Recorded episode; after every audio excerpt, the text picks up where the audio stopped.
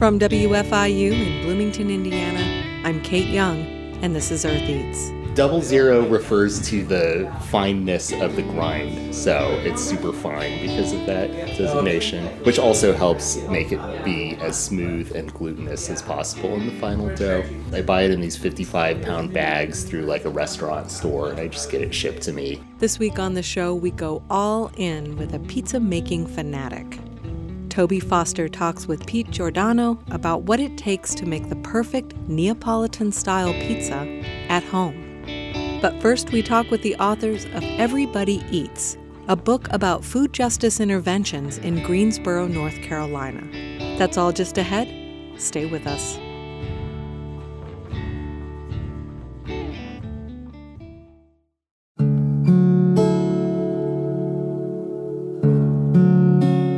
Kate Young here. This is Earth Eats. Confronted with a glaring social problem, like, say, food insecurity in a community, the impulse to act, to try to do something about it, comes naturally, particularly to those in the social service sector. But well-meaning plans don't always have the outcomes we hope for, especially if those plans don't involve those most affected by the issue. A new book from University of California Press focuses on food justice conversations and interventions in the city of Greensboro, North Carolina. Josephine McRobbie spoke with the authors about what they learned in their research and what questions remain to be answered. Dr. Naisha Douglas and Dr. Marianne Lagreco are the authors of Everybody Eats: Communication and the Paths to Food Justice. The book is focused on food insecurity and food access programs in Greensboro, North Carolina. Between the years of 2009 and 2019, Greensboro was named on the Food Action and Research Center's list of major U.S. cities experiencing food hardship. It topped the list in 2015. When the two professors met, momentum was already growing to address issues of food disparities in the area. Some activities were centered around the historically Black neighborhood of Warnersville. Here's Dr. Naisha Douglas. During this time, there was a feasibility study done by Mark Smith, who's an epidemiologist at Gifford County Health Department. And so they were doing this study around key areas in Greensboro, and they did it in zip codes. And so one of the zip codes was the Warnersville area, where they identified people were having issues with high blood pressure, diabetes, and just some of these preventable diseases. So one of the things that Mark noticed was that the Warnersville neighborhood, they have the highest rates of poverty, but then also the highest rates of chronic health problems. And so he was really interested in working more closely with people who lived in that neighborhood to figure out where some of these problems and disparities and barriers might be coming from, and then what the people in the neighborhoods were really interested in focusing on as a way to address them. And one of the issues was food and the access to food, and how many grocery stores are in within a 1 mile radius, and can people get to the grocery stores, and how do they get to the grocery stores, and what are they eating or what are they picking up, and do they have enough money, you know? And also during that time, you know, community gardens were starting to pick up a little bit more steam, where people were wanting to grow their own food, not because they were hungry, but because of health reasons, right? They wanted to go back to gardening in a way that would save them money, but also would benefit them health-wise. And he invited us to become part of the conversations that were going on in Warnersville. Not long after that is when we started making news with the FRAC headlines, with the Food Research and Action Center. We were really well positioned, I think, as community groups to keep those conversations going. And we had already started to speak with folks in the neighborhood who had identified things like urban gardens and community farms, mobile farmers markets, community stores, better walking paths as things that they wanted to see in their neighborhoods. And honestly, that's how Naisha and I met, was that we had started to work on implementing some of the farmers markets and mobile farmers markets ideas. And Naisha lived in the neighborhood. She'd been invited to become a part of some of the interventions themselves. And then that's how she and I met and started to talk. Naisha was working on her PhD at University of North Carolina at Charlotte, and I was working as, at that time, an assistant professor, but then eventually associate professor at UNC Greensboro. Everybody Eats contains case studies of programming in Greensboro from 2009 to 2019 that aim to address food hardship and access. The professors look at the successes and failures of these interventions through the lens of communication studies. People often underestimate the role that communication plays in the community engagement, in the mobilizing of the resources, in the sustaining of the conversations. There were a couple of times when newcomers to the partnerships and the relationships would be facilitating conversations, and they would introduce me and they would say, oh, and this is Marianne. She's a communication professor at UNCG. She manages our social media. And I would say, wait, there's a little bit more to it than that. How are you going to handle some of those tensions? How are you going to prioritize certain needs over others? Particularly in Warnersville, there was a reoccurring theme where people would come into the Warnersville and say neighborhood and, oh, you guys need this. And so this is what we're going to do. And then after it didn't work, they would leave. There's a residual effect that happens when people come in and try to create something and it doesn't work. So because I was from the neighborhood and I understood the culture of the neighborhood, I knew a little bit more. I knew what would work and what wouldn't work, because we've seen it before. The residents would be very leery of having anybody come in and try to create something when they weren't involved in the process. And they are very active within the neighborhood, and they want to be involved. They want to preserve, number one, the history of the neighborhood and the integrity of the people that live in the neighborhood. But they also do want to see change, but they want to see change on their own terms. So throughout the book, it's really conversations that Marianne and I have, just trying to just kind of work through what we were experiencing. So I remember when I heard the word food desert, I was like, desert? Desert means desolate, like no life, it means dry. It means, when I think of a desert, that's what I think of. I think of the Sahara Desert, like just sand and hot and no life. So food desert was a USDA term that was used to delineate neighborhoods that a certain number of the population lived below the poverty line and a certain number of the population was at least a mile away from a grocery store. And then a food swamp got used as an extension of that metaphor to talk about neighborhoods that had high concentrations of low quality food.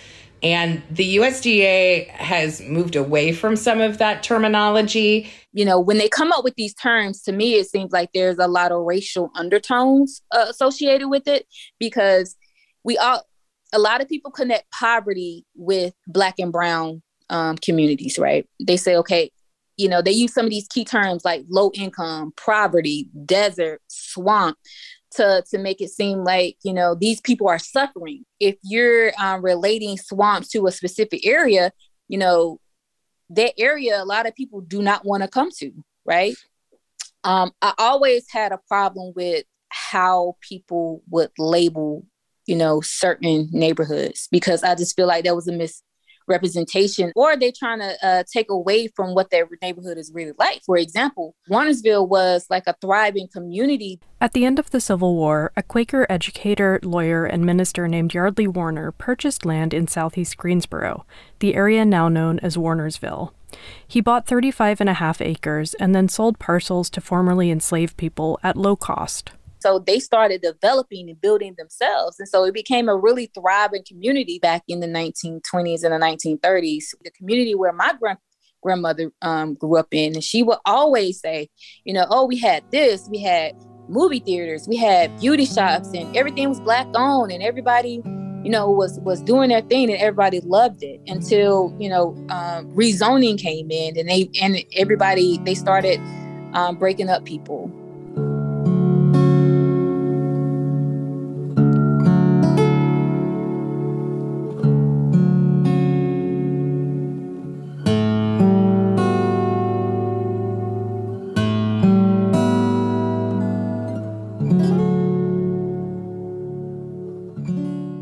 The Warnersville Community Garden required several years of planning by multiple stakeholder groups to open, and more importantly, to thrive. It currently operates with a paid farm manager and as an urban teaching farm. Understanding the neighborhood was key to breaking ground. I would give an example of my grandmother. My grandmother purchased her house in Warnersville in 1960. And so during that time, people had their own gardens. Like she grew tomatoes and cucumbers in the backyard, but they also were growing food for themselves. Now there's actually like a connection between me growing my food myself and then me actually growing food for other people. I honestly feel like there's something genetically or something within our DNA that triggers, times in which, we were working for free. We were working in yards for free. We were working in fields for free. So there's a connection to slavery. And I remember having a conversation with one of the people in the neighborhood, and there was like, nah, we're over gardening. We're over that. We've moved on from that. And I'm like, I see that there's actual a negative connotation when it comes to growing food for other people. And not just other people, but people that don't look like me, right? And so, they kind of shied away from that. They didn't want to be involved. And plus, a lot of the residents were older and they could no longer be in the yard or be in the garden, pulling weeds or harvesting or watering because it was hot. And so that played a role too.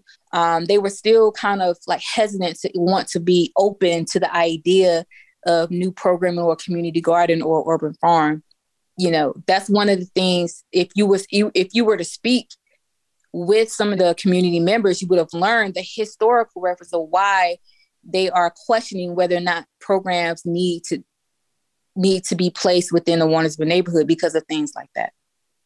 Another case study looks at a series of pop-up and mobile farmers markets in Warnersville and other neighborhoods in Greensboro. It's really using a food truck model in some ways to make a location mobile so that you are getting the resource, the intervention, the food to the people where they are. And it was something that I think was particularly needed because we face a lot of financial constraints in Greensboro and Guilford County when it comes to starting up new food, retail, and business spaces. And we cover a little bit of that in the Downtown Greensboro Food Truck Pilot Project intervention. We were able to get some policies changed that then made it possible for us to do things like mobile farmers markets and take food trucks onto institutional spaces. And so we were able to test out ideas like, is it easier to catch people where they live and try to do a mobile or a pop-up farmers market? Or is it easier to catch people where they frequently go? So, for example, we had tested out some ideas at Cone Health facilities, which is one of our major healthcare providers in Greensboro. So we were able to pop up the Mobile Oasis Farmers Market there in one of their parking lots. So we also set up shop at social services where a lot of people would go to apply for food stamps or WIC or whatever social service was needed. And so that was another site that we felt would be very productive if we were to go to where people actually had were able to get services for their families. And then they can also come in and get a peach or apple or some groceries using their EBT card. And we learned the need for the SNAP, EBT, and WIC through our initial pop-ups. That was the first big piece of feedback that we got from folks, was that it's great that you all have this, but if you're going to do it long-term, you're going to need to be able to accept SNAP EBT. And it also has created a space where then people realize that if you can incentivize people to use SNAP EBT at farmers markets, that's also good for the farmers and for the local vendors as well, because those funds are staying in the community. The book also examines downtown food truck legislation, an immigrant-owned restaurateur called Ethnosh, as well as an incubator kitchen. Addressing food insecurity is not only about addressing food access, it's about addressing intersections between access and poverty. And so some of those programs help to address the poverty side of things by allowing people more, I guess less financially risky entry points into food markets, like through the food trucks. It also encouraged people to buy food and support local restaurants through programs like Ethnosh, and to support restaurants that are owned by immigrants and first-generation folks who are serving the food from the cuisines, from the background and culture that they come from. But then also creating some of those lower-cost entry points, like through our kitchen incubator programs, so that people could test out whether or not they wanted to start up a food business without having to take on such huge financial risks as opening up their own kitchen to decide whether or not then they could sell their jams and jellies and sauces and things of that nature. But even more so, I think it's about changing the culture of the way that we talk about food. That when we are willing to test out some of these ideas, we're continuing to center food as something that's important to our communities and our cultures. Honestly, I think the way that the intervention shaped the bigger picture conversations around food is the single biggest impact that all of those interventions combined had. Because if you look today, some of them are very different than when they started out. Some of them have completely different partnerships. Some of them have morphed into something different. Some of them are on hiatus. Some of them have ended completely. At the same time, everyone across the board in Greensboro and Guilford County will acknowledge that we now speak differently about food and food security than we did 10 years ago. We know a lot more about how food systems work. We know a lot more about how all of the different pieces fit together. And I think most importantly, we know more about how to work in partnership to create some of the networks that are needed to make sure that people have access to food. For me, this really came into sharp relief during the pandemic. Small businesses are closing, kids can't get food at school. How do we make sure that we're still using these relationships that we've built over the last 10 years?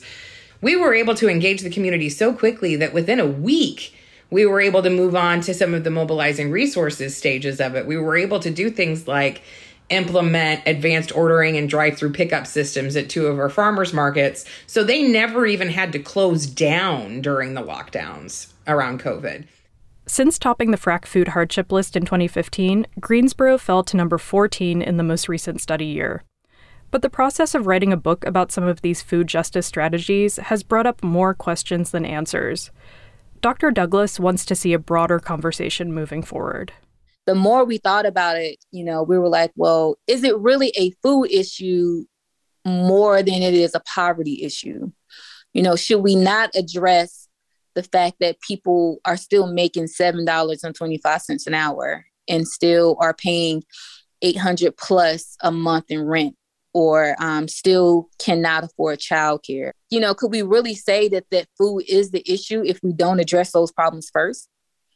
I know when people make more money or people have more residual income that they do spend more money on good food. They want to make healthier choices. But I think these questions, something that we as a collective, as a community could, just really have, deep and meaningful conversations about, because anytime we bring up poverty, nobody wants to talk about it. Nobody wants to talk about raising the minimum wage. Nobody wants to talk about income-based housing. Nobody wants to talk about affordable health care. You can't put a Band-Aid on a gunshot wound because that's not the type of treatment or the type of medication that you need to treat that type of problem. Those are the type of conversation that I'm willing to lead. I'm willing to be a part of. I would like to see other things to happen surrounding the conversation of food.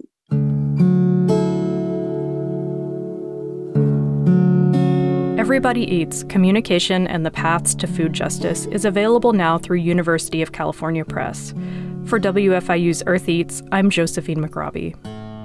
Find more about the book and about the history of the Warnersville neighborhood at eartheats.org. After a short break, producer Toby Foster takes us on a journey towards the perfect pizza. Stay with us.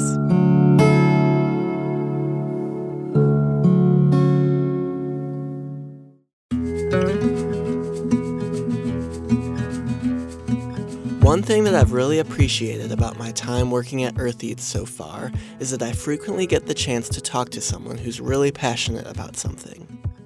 I love talking to someone who really wants to get into the nerdy details of a specific thing, even if it doesn't have anything to do with food. But it's even better when it does. For Pete Giordano, that thing is pizza. Ever since about the summer of 2020, all of my friends have been raving about Pete's pizza. It's something that he's been interested in for a while, but having just bought one of those gas-powered outdoor pizza ovens, he really doubled down on during the pandemic. Pete and his wife Leslie also used this as a way to stay connected with others during that first pandemic summer, and they bought a stack of pizza boxes so that they could bring them around to friends.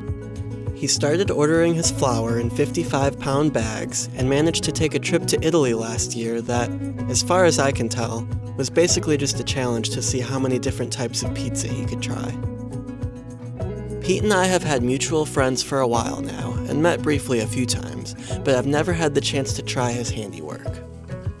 I decided to use my radio platform as an excuse to invite myself, my partner Ryan, and our friend Megan over for a little dinner party at Pete and Leslie's really lovely house behind Bryant Park.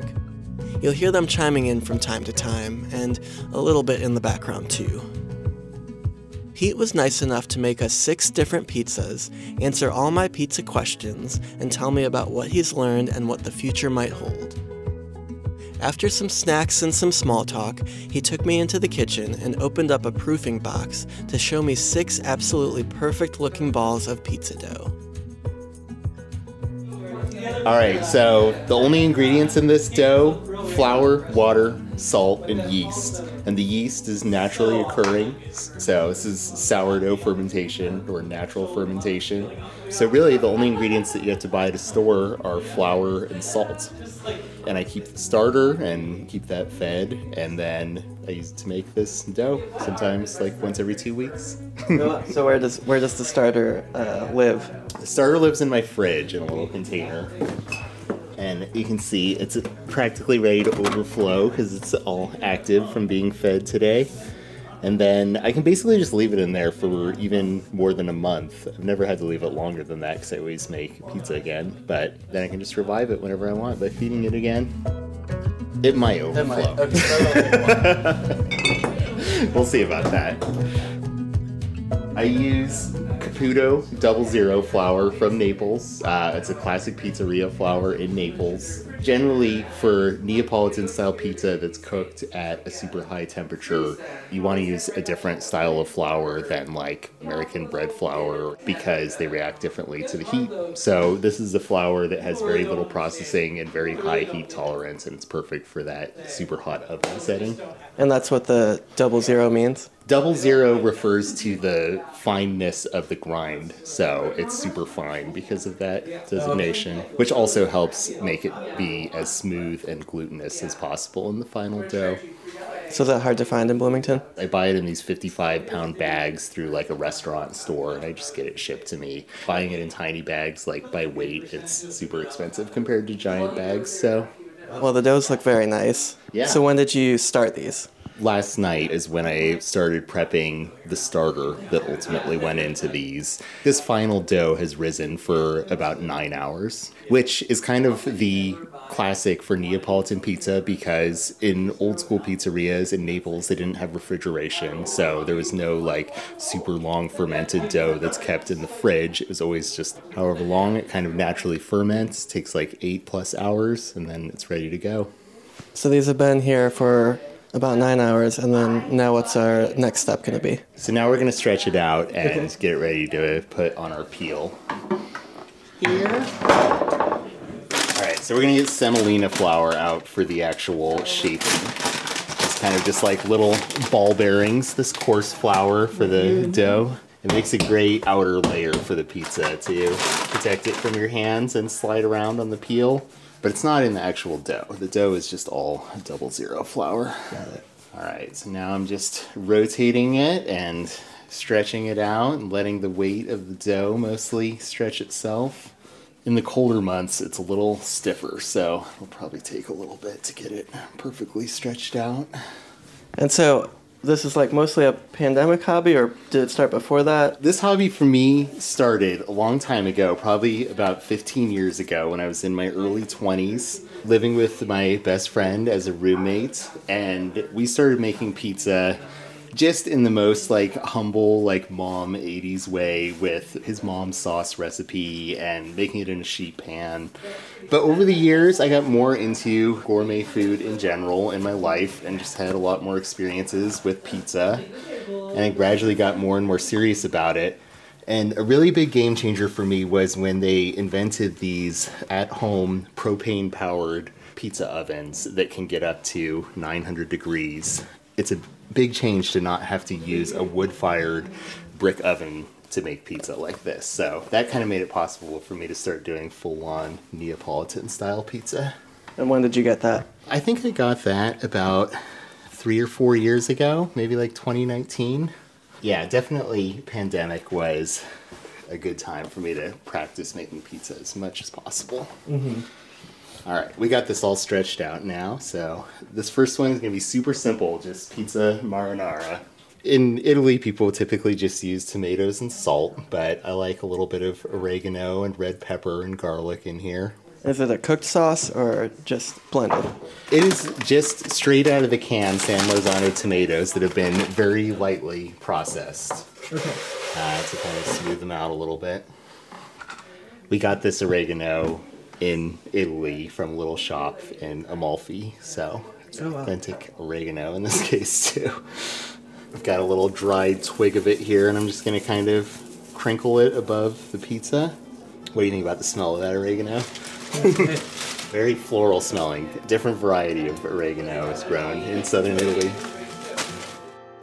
Despite being, as Pete said, just a little dry twig, the oregano is still very fragrant, and the simplicity of this pizza really lets it stand out. The only topping left to add is garlic that has been sliced and soaking in olive oil. Got a bunch of sliced garlic here from Rose Hill Farm Stop in Bloomington. Chopped up, and you've got it in some olive oil? Yeah, just in a little olive oil here to keep it from burning and to infuse that oil. Oh, okay. All right, my friend, this is pretty much good to go. A little olive oil to finish it off. I always salt everything at every stage. This is ready to go in the oven. So we're going to take this outside? Let's take it outside. All right. Here we are at the oven. Let's go ahead and turn the heat down a little bit so we can slide the pizza in. This is 900 degrees in the ambient air, and this pizza is going to cook in less than 2 minutes because it's so hot. I'm excited to see one of these in real life. I've seen ads for them and stuff, but they really live up to the hype, I have to say. I always have a knife out here, and there's always one bubble that comes up that I have to pop with the knife, so I just sit and wait for it. So are we going to turn it halfway through or just leave it? If we do it perfectly, we'll be able to turn it 2 times and get it all evenly cooked. All right, look at that first crust. Oh, yeah. Got the signature leopard spots.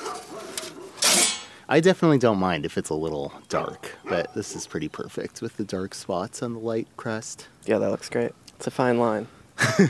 I don't even know how many pizzas I had to attempt before I successfully made even one pizza in this oven.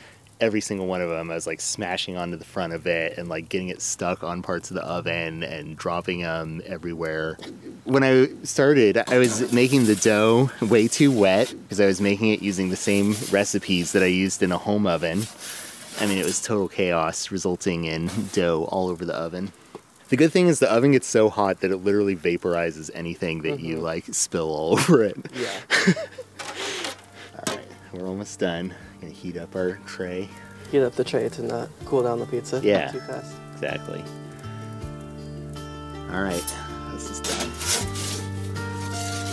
Look at that, baby. Steaming away. Yeah, it looks amazing. All right, let's go in and taste it. All right, let's cut it. Should hear a beautiful crunch if this is cooked correctly.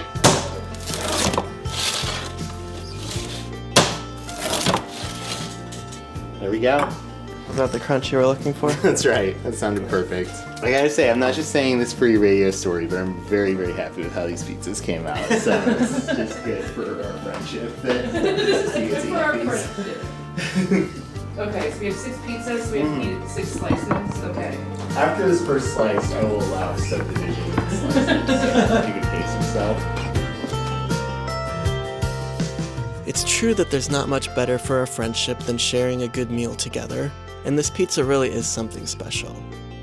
I'll admit I haven't been to Italy, but I've eaten my share of Naples-style pizza, and Pete's stands up to any of them. The crust is flavorful and just dark enough, the tomatoes are bright, and the oregano and garlic are given enough space to really come through. I would eat more, but there's still a lot of pizza yet to come. After a short break, I'll ask Pete about the San Marzano tomatoes he mentioned, and he'll walk us through the steps of a few more pizzas, or 5. Stick around.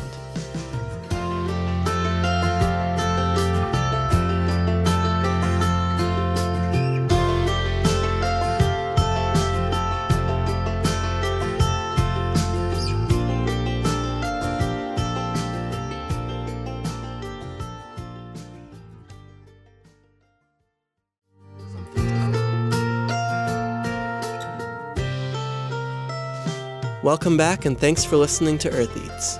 I'm Toby Foster, and I'm talking with Pete Giordano about making pizza at home. Pete uses a gas-powered pizza oven that he sets up outside. We talked about the special 00 flour that he orders and the oregano he brought back from Italy, but I was curious about the type of tomatoes Pete uses.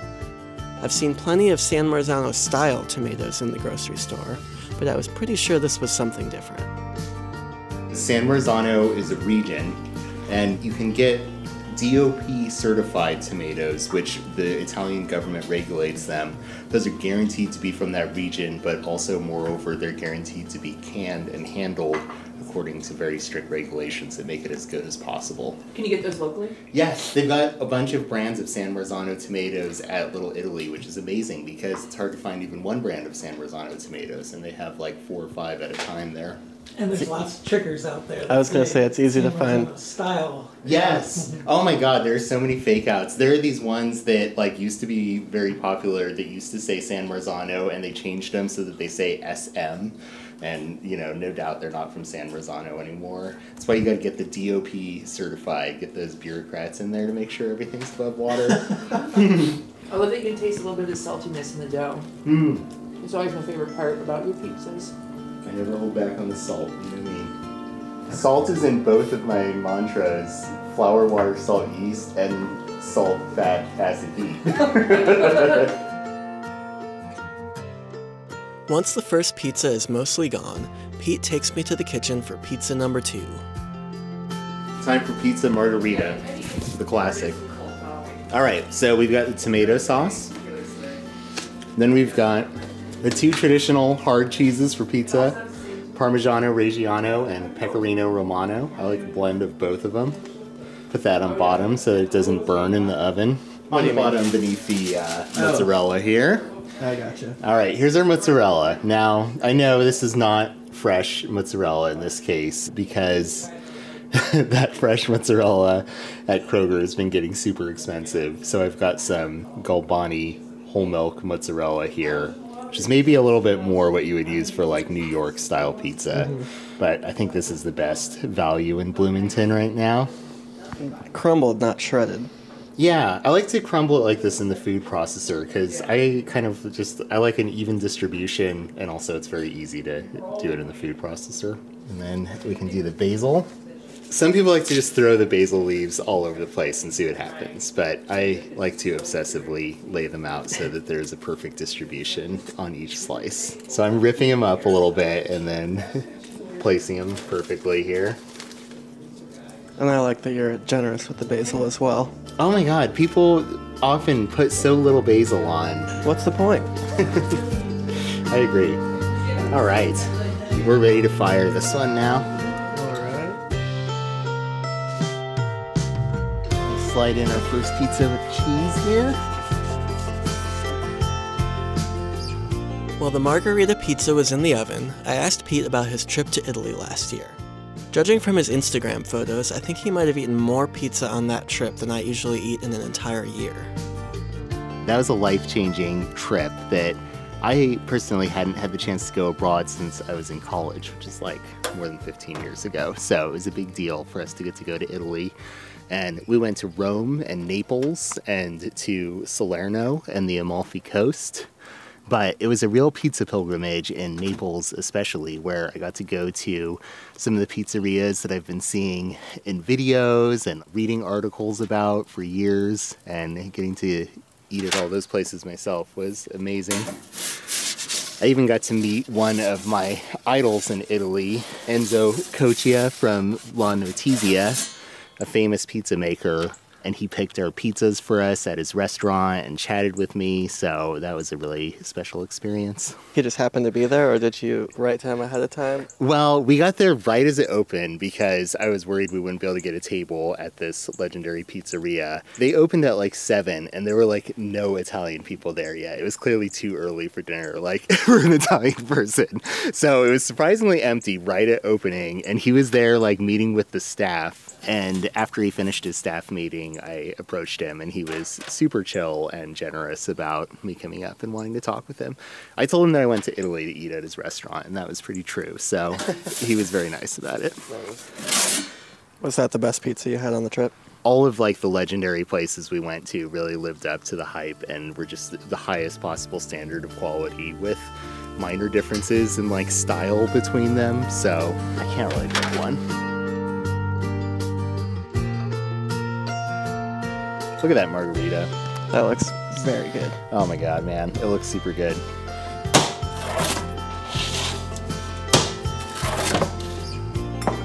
Are you sure it's okay if we cut them in half? Yes. Let me get this together. We have 6 pizzas to eat. Yes. We did learn that pretty quick, to cut them in half, because when we first started making them, we were just like, whole piece. And then you get to the third one, you're just like, oh my God. The margherita pizza is another winner. The crumbled mozzarella did make it more of a New York-style pizza, which I think I actually prefer, and the hot oven melted it in just the right way, where a moment longer would have caused it to start to burn, but instead there's just a tiny bit of browning on top. I asked Leslie if she had any favorite pizzas from their trip. They were all so good, but the very last one we had was in Salerno, and it was yellow tomatoes, basil, lemon, and ricotta. The lemon and the tomatoes were so amazing. And it was the last pizza. And then we left. That was at Rudolfo Sorbillo's in Salerno. And I think my favorite pizza was at his uncle's pizzeria. Gino Sorbillo's in Naples. So that was the family to eat with, Sorbillo's. Yeah. I guess this is what I mean about talking to someone who really wants to nerd out on the details of a particular obsession. It's so rare to find something that you like so much that you want to know which pizzeria owner is related to which other pizzeria owners. There's a joy to it that can be really infectious if you let it. Pete also printed out a menu for the evening, which I found to be really charming. Next up is another simple pie with potatoes and rosemary. All right, so here's a topping that not many Americans are familiar with. A pizza with nothing but potatoes and olive oil and rosemary. This is a signature pizza topping in Rome, pizza con patate, and we're going to do a version of it here. So it looks like you've got gold potatoes. Did you use a mandolin or a food processor? Yeah, I used a mandolin to slice these Yukon Gold potatoes, and I've got them all coated in olive oil. They're super thin. I'm just going to lay them all over the surface of the dough here. A lot of people think this pizza is going to be weird because it's just putting a starch on another starch. But believe it or not, the texture, like the potatoes kind of crisp and curl up a little bit, and the flavor of the olive oil, the salt, and the potato is enough to carry it. You salted them already, or is that after? I have not salted these yet, because it might leach a lot of water out of them, and I just want to leave them intact here. So they've got the whole thing covered in basically a single layer with them overlapping, maybe just a tiny bit. I'm going to put a few more on just because there's a few more potatoes, and I don't want to waste them, but it's pretty much ready to go here. The last thing, which is crucial, is to put some kind of fresh herb on this that complements potatoes, and the classic is rosemary, but you can also use thyme. We go heavy rosemary, just like our heavy basil. All right. Lots of Malden sea salt. A little black pepper. Why not? It's pretty much out of black pepper. It's fine. Just really just a little. Why not? Or, you know, why at all? Yeah. Forget it. All right, what do you think, Van? Ready to go? I think it looks great. I'm really impressed by how much you can stretch it with all the stuff on it. Yeah. And it really helps. When it's weighed down, that really helps actually stretch it out that last bit.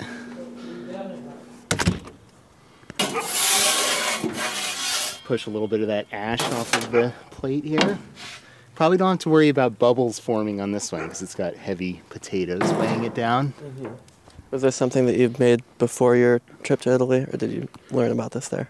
I read about this type of pizza, so I was familiar with it. Made a big difference being able to see what I was reading about, though. Do you have any pizza book recommendations? I know there's been a couple kind of recently that have come out that are like... Absolutely. Very, that's what I'm looking for. Expansive?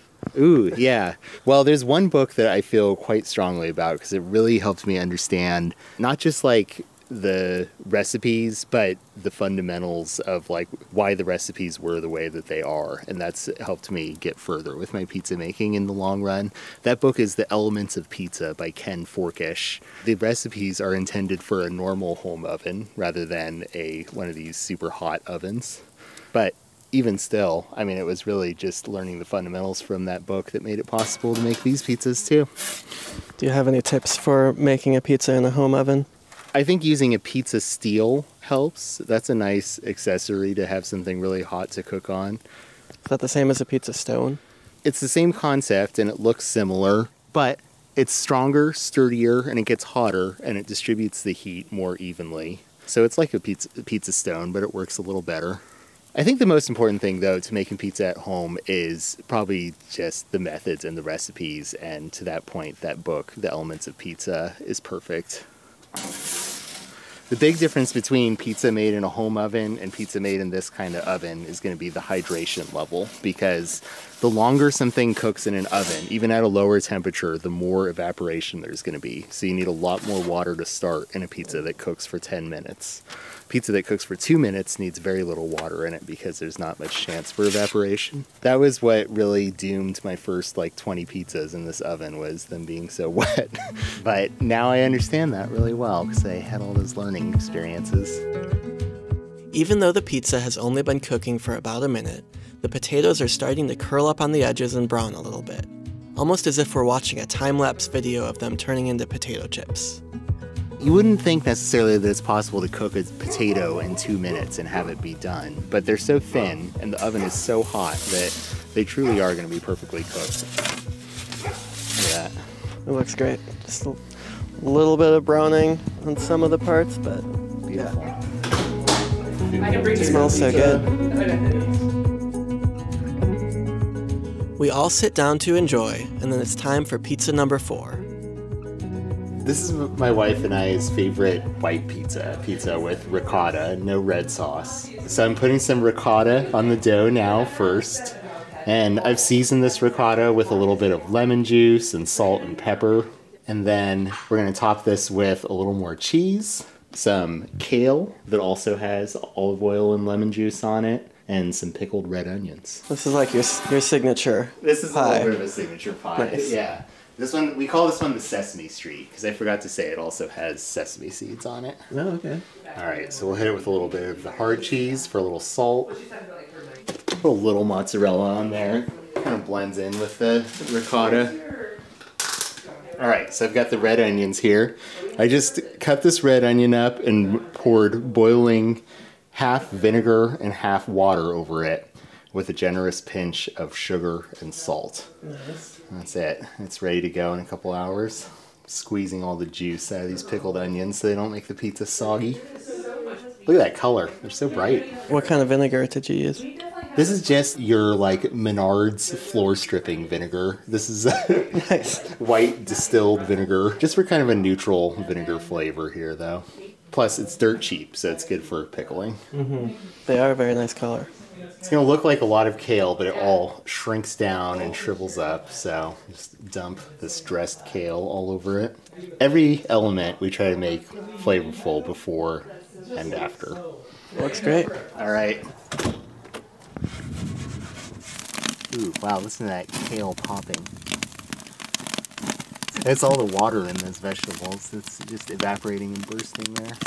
Another thing that I like ruined a lot of pizzas at first was trying to put them in because, I don't know, I guess I just wasn't doing it smooth and confidently enough with the peel. Seems like you'd have to not be afraid. Yeah, I just gotta stick it in there. While the Sesame Street cooks, I ask Pete if he has any interest in moving this from a home obsession to a pop-up or a food truck someday. I have thought about that. I'm not too sure yet when and where that might happen, but it's something that I'm kind of workshopping now. It's a scary thing to make a living from food, as I'm sure you can relate to, my friend. So. Yeah. I don't know. Yeah, big jump for sure. Yeah. To go from just doing it for fun and friends. Yeah, but I could see something in between with the pop-ups. It doesn't have to be my whole professional life, but it could be more than just the home. All right, look at that. The kale's perfect now. It's kind of burnt. A little burnt, but still perfect. I do hope that Pete is able to turn his pizzas into a business someday, at least to some extent. As he kind of alluded to, I used to own a restaurant, so I know that it can be extremely challenging, but also extremely rewarding. Although it's true that the kale is a little bit burnt, the combination is another success, with the earthiness of the kale balancing against the lemon and the pickled red onions adding some extra acidity that I think a white pie sometimes lacks. At this point, though, I'm also starting to worry how I will manage to eat any more pizza. Here's one of my favorite pizzas. I call this one Double Dracula because it has garlic on it in two ways. I've got roasted garlic that I roasted in advance, and that's like soft and smushy. And I'll just kind of smear some of that in different spots. But then I've also got slices of garlic, fresh garlic, in olive oil, and I'll sprinkle those on the top, and they'll cook in the oven. So we'll have the two types of garlic, and then I'll also put hot honey on it at the end, which is honey that's infused with chili peppers. Other than that, it's a normal tomato and cheese pizza. Here's our roasted garlic. This is always hard to distribute evenly because it's really soft. Mm-hmm. Just kind of break it into little pieces and drop them wherever. Now let's get the second kind of garlic in there, sliced garlic. It's going to be really garlicky. I got a lot of this left. That's what it's all about. I'm a fan. We got all this olive oil that's got garlic flavor all over it. Look at that. Oh, yeah. Beautiful. All right, let's do it. There you go. It popped that bubble. It's getting big. And if you let the bubble get too big and burst on its own, then you might have a hole in the bottom where the crust is. Mm. And that's a big pain in the butt. This one might have a little hole in it, but I think it's holding together well enough to be fine. And then we're going to put the honey on at the end? Yeah, put the honey on at the end because it's sensitive to the heat and would get obliterated in there. Just one more second. All right. Ooh. Oh, yeah. So it has the honey on it. This is the Double Dracula. Two kinds of garlic, roast and sliced, and then hot. Somehow I missed that this pizza is named the Double Dracula because of the garlic and Dracula being a vampire until a few weeks later. Although, wouldn't Dracula not want to eat this pizza? Anyway, it tastes great whatever it's called. The last pizza of the night was listed as Mystery Box on the menu and was sort of an amalgamation of all the other pizzas. This might be the first bad pizza. I also later learned that there's always 6 pizzas, because for some reason, when Pete tries to make any other number of pizzas, the dough doesn't turn out right. I'm not sure why. He sent it home with us because we were all too full to eat anymore, and it was great the next day. When I came over to record Pete making pizzas, my friends gave me a little bit of a hard time about it. What's the story, they asked. Local man likes pizza? Which, I mean, yes, but there's also something special about someone putting so much time and care and energy into learning how to make something really well and then sharing that with others. A lot has changed about how we eat over the last few years. Some people got used to just getting food delivered to their door each day. Some of us got used to the experience of going to the grocery store and seeing a certain shelf just completely empty for some reason. We've waited for our food to arrive at woefully understaffed restaurants and heard restaurant owners complain, with varying degrees of sincerity, that no one wants to work, when in fact people just don't want to work in certain conditions that were overdue for a change. and a lot of us went a long time without attending a dinner party, which is one of my favorite things to do, so it's not something that I take for granted anymore. And I feel lucky to have been able to share such great food with such great friends. And I also happen to learn quite a bit about pizza. All right, mystery box pizza, not a huge deal. It's similar to that other one, but it's got tomato sauce, so have some if you care for it, no big deal. I'm gonna eat it. Yeah, thanks again for making us so much pizza. My pleasure, this is so fun. Thank you guys. I'm always down to eat your pizza. Thank you. Yeah.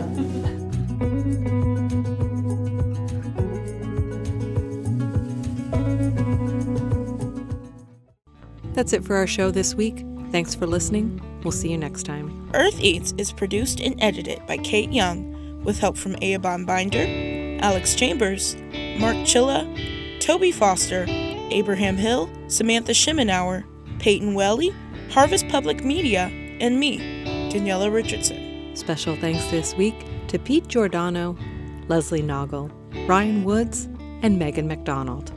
Our theme music is composed by Aaron Toby and performed by Aaron and Matt Toby.